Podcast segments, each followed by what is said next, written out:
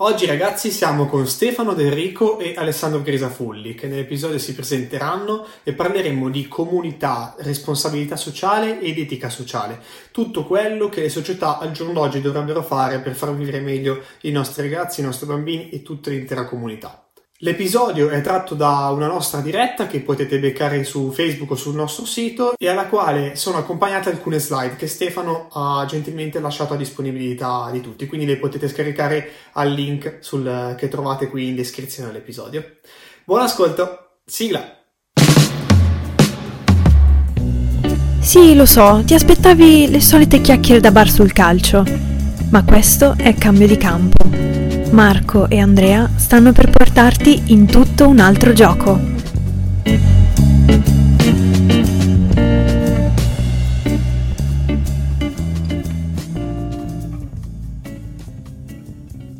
Buongiorno a tutti, bentornati per l'ennesima volta, per il ventesimo giorno di fila. Oggi abbiamo quattro facce, abbiamo con noi Alessandro Crisafulli e Stefano De Enrico. Uh, Beh, penso che conosciate, qualcuno di voi conoscerà già Aleste, eh, ma lascio a voi le presentazioni ragazzi, così sicuramente siete più, più esaustivi di me. Inizio io? Vabbè, ciao, ciao a tutti innanzitutto. Eh, come Andrea ha detto Stefano, eh, da 5 anni ormai trapiantato a Londra, in questa esperienza bellissima che sto facendo con il Dipartimento della Community dell'Arsenal eh, poi avremo modo di spiegare meglio cos'è e, e niente, non vedo l'ora di raccontare un po' la mia esperienza. Ok, io sono Alessandro Crisafulli e faccio giornalista e poi diciamo, faccio un po' di cose nell'ambito del calcio giovanile. Sono direttore generale dell'Aurora Desio e insomma, un pochino di cose ogni tanto le, le organizziamo, ci divertiamo.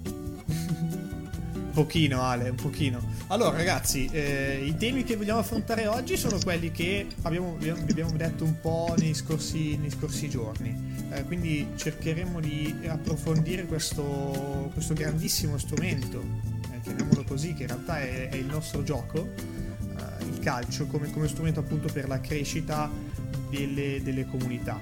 E, e lascerei la parola a Ste. Ottimo. Allora, innanzitutto Ringrazio Andrea Marco, chiaramente Ale per la compagnia e il supporto, ma soprattutto Andrea Marco perché non capita tutti i giorni di parlare di questo argomento. Non è un argomento molto battuto, diciamo, cioè, soprattutto in Italia dove le cose, si, le acque si stanno un po' muovendo e smuovendo, ma eh, credo ci sia ancora tantissimo, tantissimo da fare e, e un gran potenziale. Mentre qui in Inghilterra le cose sono diciamo così, più, più strutturate. Ecco. C'è, no, ma si sa che noi ce la prendiamo sempre con calma, no? Ste? Infatti, infatti, ma io, io, lo spero, lo spero che prima o poi succederà questa cosa, che, lo spero veramente tantissimo. E la, la, domanda, la domanda più, più, semplice perché parlare di sport e sociale, eh, banalmente per rispondere alla domanda perché parlare di sport e sociale, perché lo sport è di per sé un fenomeno sociale. E, e qui in Inghilterra la cosa l'hanno presa abbastanza seriamente, soprattutto nel calcio, tant'è che esiste eh, mi ricollego a quanto detto in precedenza durante la mia presentazione, questo progetto, questo programma che chiamano Football in the Community, che è appunto l'utilizzo del calcio per coinvolgere la comunità che viene usato qui in Inghilterra. È un progetto abbastanza, perché dicevo, l'Inghilterra è già avanti da questo punto di vista, ma spero che l'Italia possa prendere ispirazione e arrivarci. E come ho detto, consiste proprio nell'usare il calcio come veicolo di coinvolgimento sociale. Quindi eh, ci sono i club che organizzano iniziative, eh, progetti, programmi, eccetera, per coinvolgere le persone nel proprio territorio. Questo riguarda sia i club professionistici, chiaramente hanno grandi, grandi introiti e quindi grandi, grande possibilità di investimento, ma anche club non professionistici e club dilettantistici amatoriali. Poi Ale parlerà sicuramente dei, de, dell'esempio bellissimo della, dell'Aurora Desio. Eh, qui, se l'Aurora, se l'Aurora è una novità sul panorama italiano, qui probabilmente società della stessa, della stessa caratura, quindi della stessa dimensione, è più comune che decidano di fare certe e prendere parte, comunque lanciare certe iniziative. La stessa Premier League, e poi discuteremo perché è importante questo aspetto, è la stessa Premier League anche a promuovere un certo tipo di iniziativa quindi la stessa federazione che si preoccupa di creare questa sorta di cultura. Si vede non è un problema di, secondo me, a volte Inghilterra o Italia, eh, perché Alessandro Aurora Desio è completamente italiana, Stefano lavora all'Arsenal, però le buone, le buone, le buone intenzioni e la non maleducazione, per citare Morgan, eh, scusate, è venuta così questa, eh, eh, possono arrivare dappertutto, no? Ci vuole solamente quella scintilla che ognuno di noi deve prendersi e dire ok, provo, provo a farlo. E deve essere molte volte deve essere bottom up, cioè eh, partire dal basso e arrivare in alto. Perché non si può aspettare che tutto arrivi dall'altro o che si muovano prima la PGC, che si muova l'AIAC, perché non, non ha senso, non ha senso aspettare. L'innovazione si può fare tutti. Poi se qualcosa che funziona si allarga macchia d'olio. Questo è fondamentale anche il lavoro sui genitori, ovviamente, perché sappiamo che spesso sono i genitori che fanno, che fanno pressione. Nel nostro format, appunto, i genitori sono in campo, quindi se tu, noi abbiamo verificato e sperimentato che se tu tieni il genitore dietro una recinzione, su una tribuna, quindi lontano dal campo, lui è molto più eh, facilitato, tra virgolette, si sente più sicuro, più stimolato quando magari c'è la testa un po' calda, a magari insultare l'arbitro o a urlare ai ragazzi le indicazioni tecniche da fare, a insultare il mister, eccetera. Se tu invece lo metti a un metro dalla linea di, di fondo campo, a un metro dalla linea laterale, lui è totalmente, totalmente o quasi inibito a questo. Quindi, Ma certo, eh, in prima linea.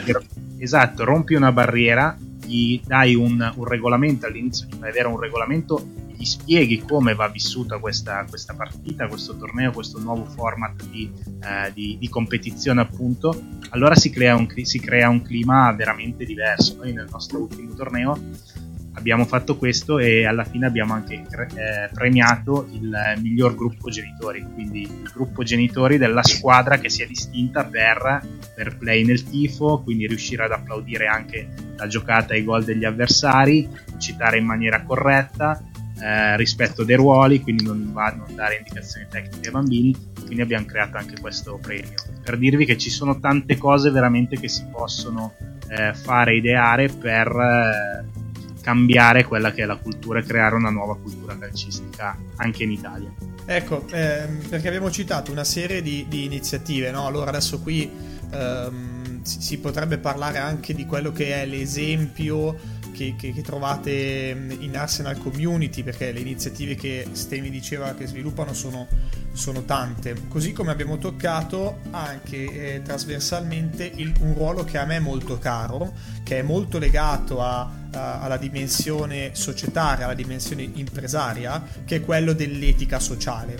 E vorrei un attimo mettere il focus, il focus lì, perché l'etica sociale e quindi è que- quella sorta di, uh, come dire, macro iniziativa, a me piace definirla, che è dentro al, CSR, Corporate Social Responsibility, ehm, quindi a, a, quella che è, la resp- che è la responsabilità che ogni eh, squadra, ogni, o meglio ogni società di calcio dovrebbe avere, è un, un fattore che in Inghilterra, mi dicevi Ste, è abbastanza diffuso, no? soprattutto magari a livelli professionistici, e, e che io credo che ognuno, anche nei, nei nostri contesti, che sia eh, la società di quartiere piuttosto che quella bassissimo dilettantistica, dovrebbe sviluppare, mentre oggi, come diciamo spesso, manca, manca proprio tutto, manca eh, dove si vuole andare, manca qual è la missione sociale piuttosto che eh, un po' più, come dire, di, di, di, obiettivo sportivo che si ha, manca uno statuto, manca una strategia definita.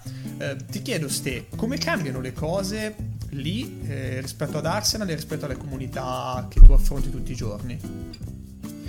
Uh, sicuramente questa cosa della responsabilità sociale è una cosa uh, abbastanza sviluppata qui soprattutto nel calcio quando negli anni 90 si è deciso di affidare al, a, o comunque chiedere alle società sportive, ai club di impegnarsi molto di più nel sociale è perché l'ideologia politica del tempo voleva proprio che tutte le aziende diventassero molto più responsabili socialmente e quindi questo chiaramente negli anni, quindi 20-25 anni, si è sviluppato. Eh, guardando ad oggi, quando, in cui i temi eh, principali nelle aziende comunque sono la sostenibilità, la responsabilità sociale, l'ambiente, mi viene da dire che l'etica ormai è diventata una cosa, una dimensione competitiva, cioè se non punti sull'etica al, nel mercato no, come azienda non sei competitivo. Questo trasferito nello sport vuol dire valorizzare quello che è effettivamente lo sport, quindi non sarebbe nemmeno etico non valorizzare l'aspetto sociale dello sport, perché lo sport è di per sé un fenomeno sociale, come abbiamo detto all'inizio. L'Unione Europea ormai da, da vari anni eh, si, è, si sta impegnando e comunque ha visto che lo sport può essere e deve essere sfruttato per chiaramente sviluppare le comunità, per il sociale. Quindi a questo punto, visto tutte queste cose, l'essere competitivo, il fatto che comunque lo sport sia stato identificato da organizzazioni e governi come eff- effettivamente fenomeno sociale e lo sport è un fenomeno sociale, mi verrebbe da dire che è quasi cioè, inutile stupido non pensare di sviluppare questa cosa che porta vantaggi e che valorizza lo sport nella sua vera natura. Uh, devo essere sincero, non so dirti se esiste uno statuto o comunque una strategia uh, scritto o pubblicato da parte dei club. So di per certo che la storia e quindi tutti questi, questi, eventi che sono susseguiti hanno fatto sì che le società diventassero e puntassero tantissimo sull'etica. A livello di statuto, credo che lasciare la parola ad Ale sia la scelta migliore perché l'Eurora è un esempio a livello di codici etici, così un esempio, è, è uno degli, dei migliori esempi che si possano avere in Italia.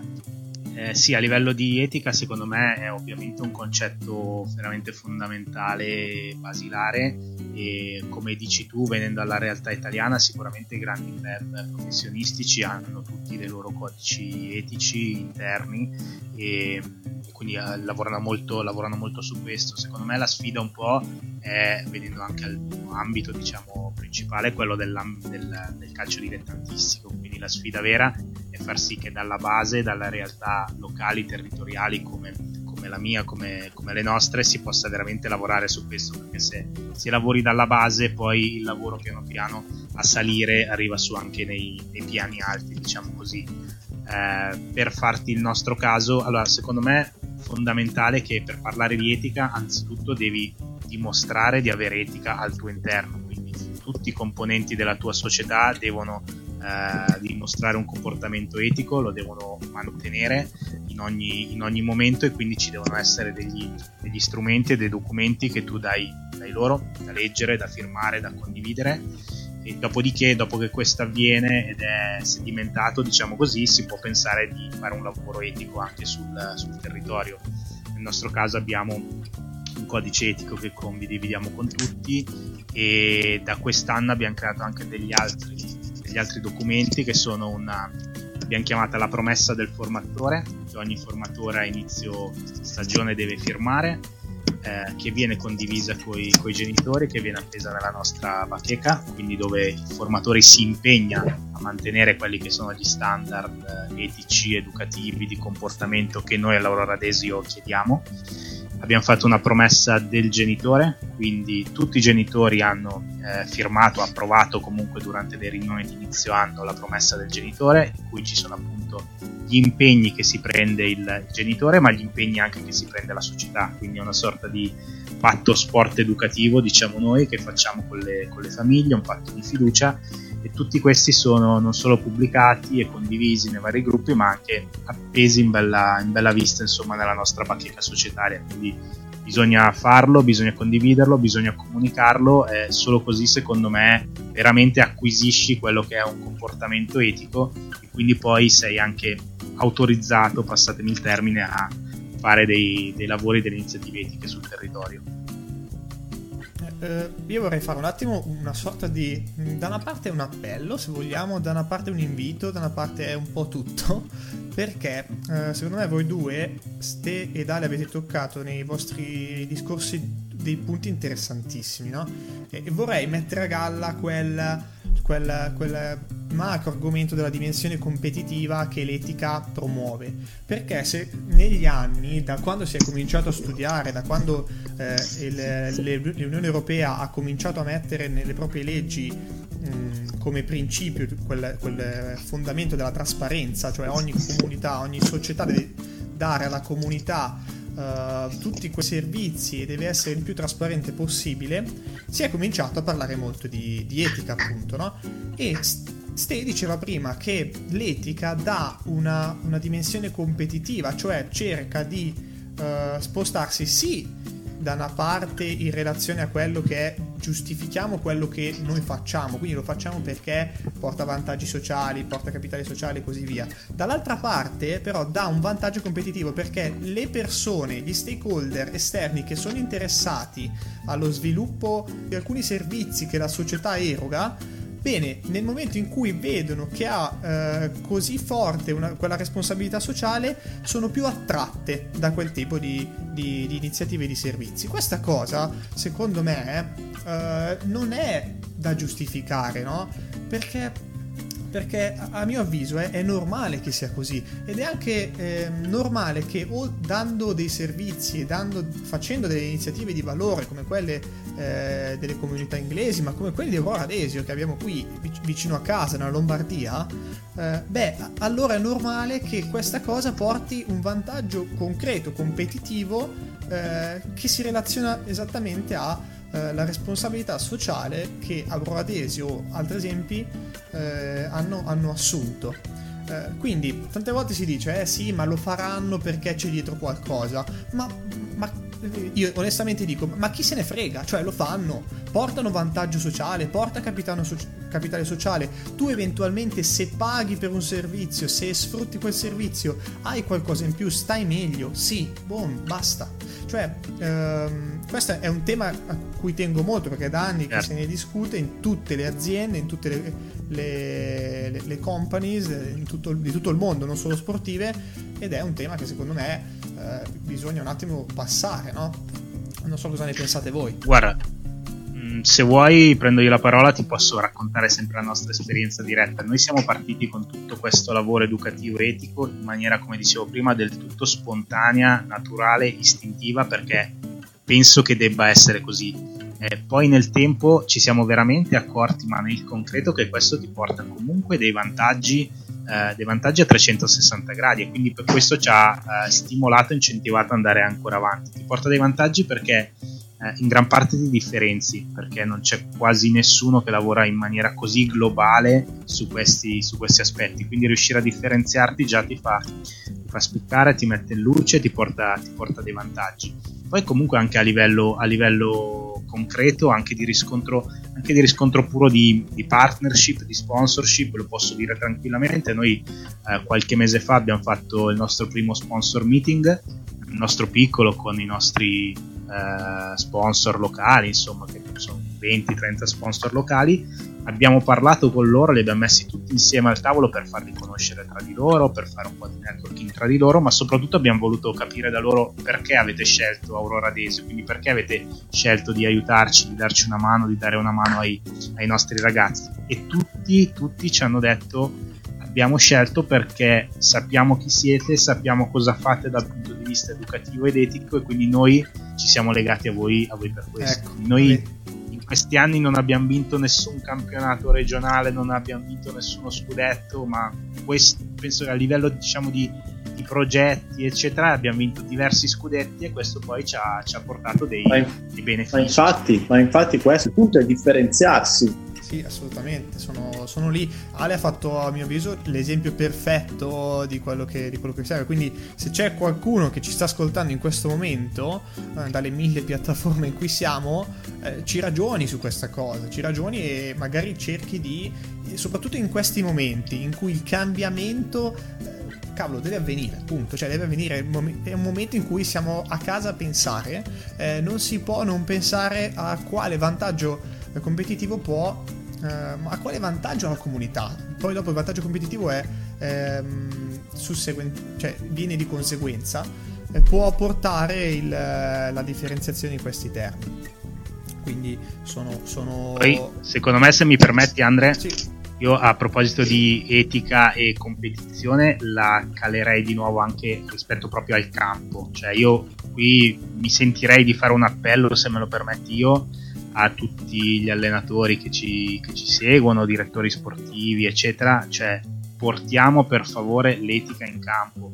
io sono stufo di vedere allenatori che tutti i sabati, tutte le domeniche, ma parlo dei bambini, eh, parlo di primi calci, scuola calcio, pulcini, insegnano ai loro bambini, non sono tutti sicuramente, eh, non è che solo i nostri sono bravi, ci mancherebbe altro, non voglio dire questo, però ce ne sono ancora troppi che a tutti i costi insegnano al bambino a prendersi la rimessa laterale anche se sa benissimo che non è sua, a prendersi il gol sulla linea anche se sa benissimo che la palla magari non è entrata. Cioè, ragazzi, facciamo un passo indietro su questo, se no veramente le cose non cambiano, non cambieranno mai, secondo me. Certo, ma secondo me nel momento in cui tu hai uno statuto così forte, così condiviso con tutti i tuoi stakeholder, cioè nel momento arriva l'allenatore che ha questo tipo di uh, fare, questo tipo di modalità, eh, cioè a- automaticamente si esclude, no? Uh, Ale, mi dicevi appunto che voi stavate studiando anche dei modi per fare recruiting in questo senso, quindi non, non, è, non, non mi, mi dire, sorprende che eh, nel vostro pensiero ci, sia, scusate, ci sia la, l'obiettivo di ricercare persone adeguate a quelle che sono uh, le, le, mission aziendali, perché in realtà poi eh, siete una società di calcio, ma è come, è come, un'azienda, lo diciamo sempre che è la stessa cosa. Quindi um, chiaramente si deve portare tutta questo, questa modalità di, di, di, ragionare, di mettere le cose in pratica anche sul campo, su tutte quelle che sono, su, su tutti gli stakeholder, che siano gli allenatori, che siano i, i dirigenti, che siano eh, gli sponsor, assolutamente. Tra l'altro grazie dell'assist perché ehm, con Ste ci dicevamo anche eh, che, che, ci piaceva un attimo parlare di, di, di metodologia e, e, della pratica sul campo di tutto questo eh, discorso che stiamo affrontando oggi in, in questo episodio. Quindi, Steti, ti lascerei la parola.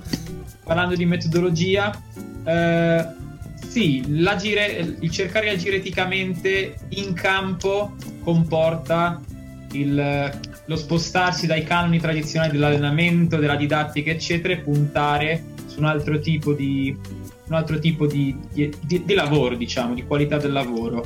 Uh, noi abbiamo come Arsenal Community vari progetti educativi in cui vengono ragazzi da vari paesi e quando ci affiancano nelle attività, nelle scuole, eccetera, si rendono conto ragazzi italiani, spagnoli, anche di altri paesi che effettivamente è un mondo diverso quello che hanno sempre fatto non sempre funziona. Quindi questo cosa suggerisce? Che serve una metodologia diversa. Eh, nelle slide ho racchiuso tre termini chiave che sono specificità, inclusione e coinvolgimento. Queste sono secondo me le tre cose che agire sul, devono essere sempre garantite, questi tre valori che devono essere sempre inclusi quando si va ad agire sul campo e si vuole cercare di lavorare in un certo modo per promuovere certi valori sociali. Brevemente vado a eh, approfondire tre. Per specificità intendo che non si può pensare che facendo sport come si è sempre fatto, insegnandolo come si è sempre insegnato, certi valori vengano, vengano appunto portati alla luce.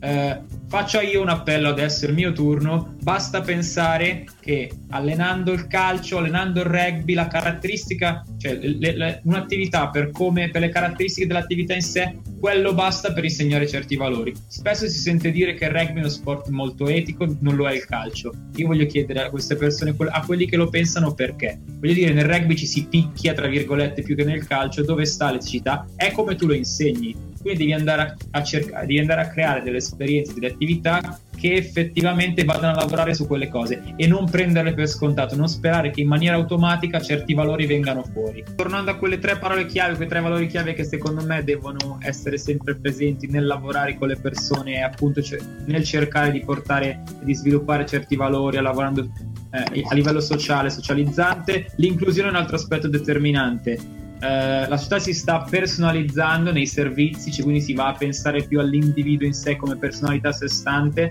e quindi secondo me anche l'attività sul campo si deve adeguare a questo. Bisogna iniziare, noi abbiamo come Arsenal Community, abbiamo generalmente quattro valori che cerchiamo sempre di includere all'interno del, della nostra attività, uno di questi è i bambini sono diversi tra loro.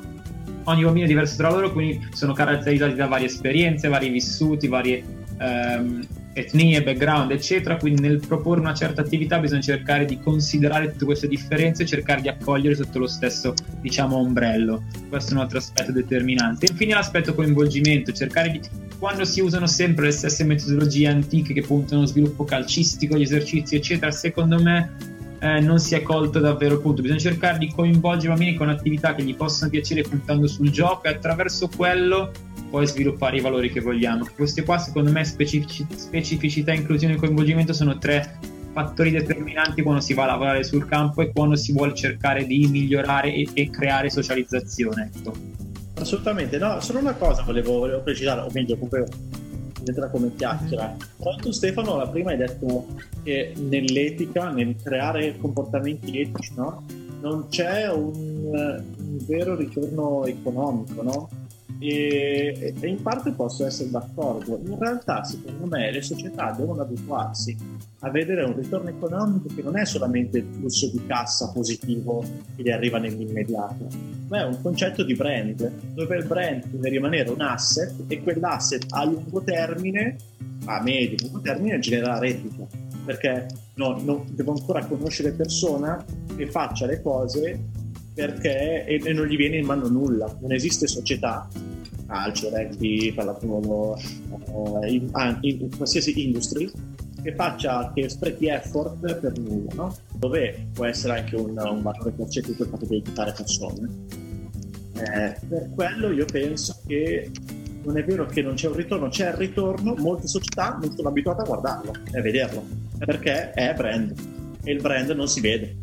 Sono, sono d'accordissimo, soprattutto quando hai detto medio e lungo termine. Sono, eh, è, un tipo di ritorno che probabilmente non vedi nell'immediato, ma che poi ti porta a vantaggio. Assolutamente, assolutamente. Eh, stavamo, dicendo, stavamo dicendo un po' più lato, lato calcio, no? Io ho questa frase bellissima davanti che se, se che a me piace molto eh, quando ci hai passato queste, queste, slide che tra l'altro potete scaricare tutti dal, dal link che è una, fia- una, frase di Pierre de Coubertin io lo dico io perché ho la R più bella uh, e, e, lui dice diceva lo sport, esotica esatto lo sport è parte del patrimonio di ogni uomo e di ogni donna e la sua assenza non potrà mai essere compensata. No, ti, ringrazio per, ti ringrazio per averla letta. Questa è la frase che apre il uh, libro bianco sullo, uh, dello sport, sullo sport, se non mi ricordo esattamente, mi scuso il nome preciso, ma che è quel documento che ha prodotto l'Unione Europea e che forse è stato il primo a certificare, a garantire, a dire ok, lo sport, lo sport ha un ruolo sociale e per questo mi ha, mi ha, mi ha, mi ha catturato, ecco. Probabilmente per, nel cercare di raccontare questa frase quello che vuole dire, ecco, lo sport è determinante, può fare molto di più che, eh, che essere un'attività, un'attività fisica a sé stante, ma ci sono di altre dimensioni all'interno che fanno parte del patrimonio di un uomo e di ogni donna, proprio perché probabilmente possono essere sviluppati, sviluppati certi valori quali eh, l'amicizia, lo spirito di squadra, il rispetto, la, la, responsabilità, la solidarietà, che sono patrimonio di ogni uomo e di ogni donna, fanno parte dell'essere probabilmente un cittadino, ecco. Io su questo, se vuoi, Andrea, aggiungo una cosa che mi ha sempre fatto impazzire. Eh, lo sport purtroppo, eh, magari fosse così, come diceva Del Coubertin, cioè è così, secondo me, secondo noi. Purtroppo a livello politico, diciamo, tocchiamo un attimino questo, questo tasto, non è, mai, non è mai stato tale. Adesso, ad esempio, a me ha sempre fatto impazzire quando in qualsiasi tipo di bilancio di, una, di qualsiasi amministrazione comunale, provinciale, regionale o statale addirittura, lo sport è sempre stato considerato come il fanalino, il fanalino di coda. Anche il semplice assessorato allo sport di qualsiasi comune ha sempre avuto budget zero o budget eh, limitatissimo. E sta roba mi ha fatto impazzire perché lo sport è cultura, lo sport è servizio sociale, lo sport è istruzione, lo sport è benessere, lo sport è salute. Lo sport vale più di tutti gli altri assessorati, chiamiamoli così secondo me. Quindi paradossalmente dovrebbe essere quello con più soldi a bilancio, con più progetti, con più iniziative, perché nello sport c'è tutto questo. Quindi basta relegare lo sport a fanalino di coda o a qualcosa che ma sì è divertimento, sono, si fa un po' di sport, ci si diverte, un po' di aggregazione va bene. Non è così, non è così. Ragazzi, secondo me è stato molto interessante. Io vi lascio, cioè, qua ci sono i contatti nel, nell'ultima slide di Stefano. Nel caso vogliate, vogliate dire, chiedergli qualcosa, approfondire i temi. Io ringrazio Ale e Ste per, per l'intervento fighissimo. E perché non è facile trovare persone che, che hanno voglia e conoscenza di, di approfondire questi temi. Questi temi. Ringrazio, ringrazio, ringrazio tutti voi di questa opportunità alla prossima e con un cambio di campo lancio la palla alla Stella. Io stop di petto perché è una palla alta e so, e, e, mi, so della tua qualità, eh, ringrazio anche io per l'opportunità, non capita, io personalmente a me non capita spesso di condividere quello che faccio, eh, quindi nuovamente Andrea e Marco grazie, grazie Ale per il supporto a condivisione di questo e spero che appunto possiate o contattarmi attraverso i vari profili social che sono riportati sulle slide o attraverso domande che volete fare a Marco e Andrea, sempre ben volentieri cercare di condividere ancora di più quello che, quello che faccio, quello che si può fare. Ecco. Tra l'altro, tra l'altro prima di lasciarvi, Alessandro lo trovate nel nostro gruppo Facebook Cambio di Campo Terzo Tempo. Stefano, se vuoi unirti anche te, magari eh, eventualmente potrebbe essere un canale con cui le domande le vediamo tutti e quattro e possiamo rispondere tutti e quattro se vi va. Assolutamente. Eh, basta, basta, che ci, ci, taggate, facciamo così. Grazie ancora ragazzi, grazie anche a chi ci ha seguito e alla prossima a questo punto. Ciao. Ciao. Ciao, ciao, ciao. Bye bye. Se l'episodio ti è piaciuto, iscriviti al podcast per rimanere sempre aggiornato e condividi questo episodio con qualcuno che pensi possa essere interessato. Noi ci sentiamo al prossimo episodio.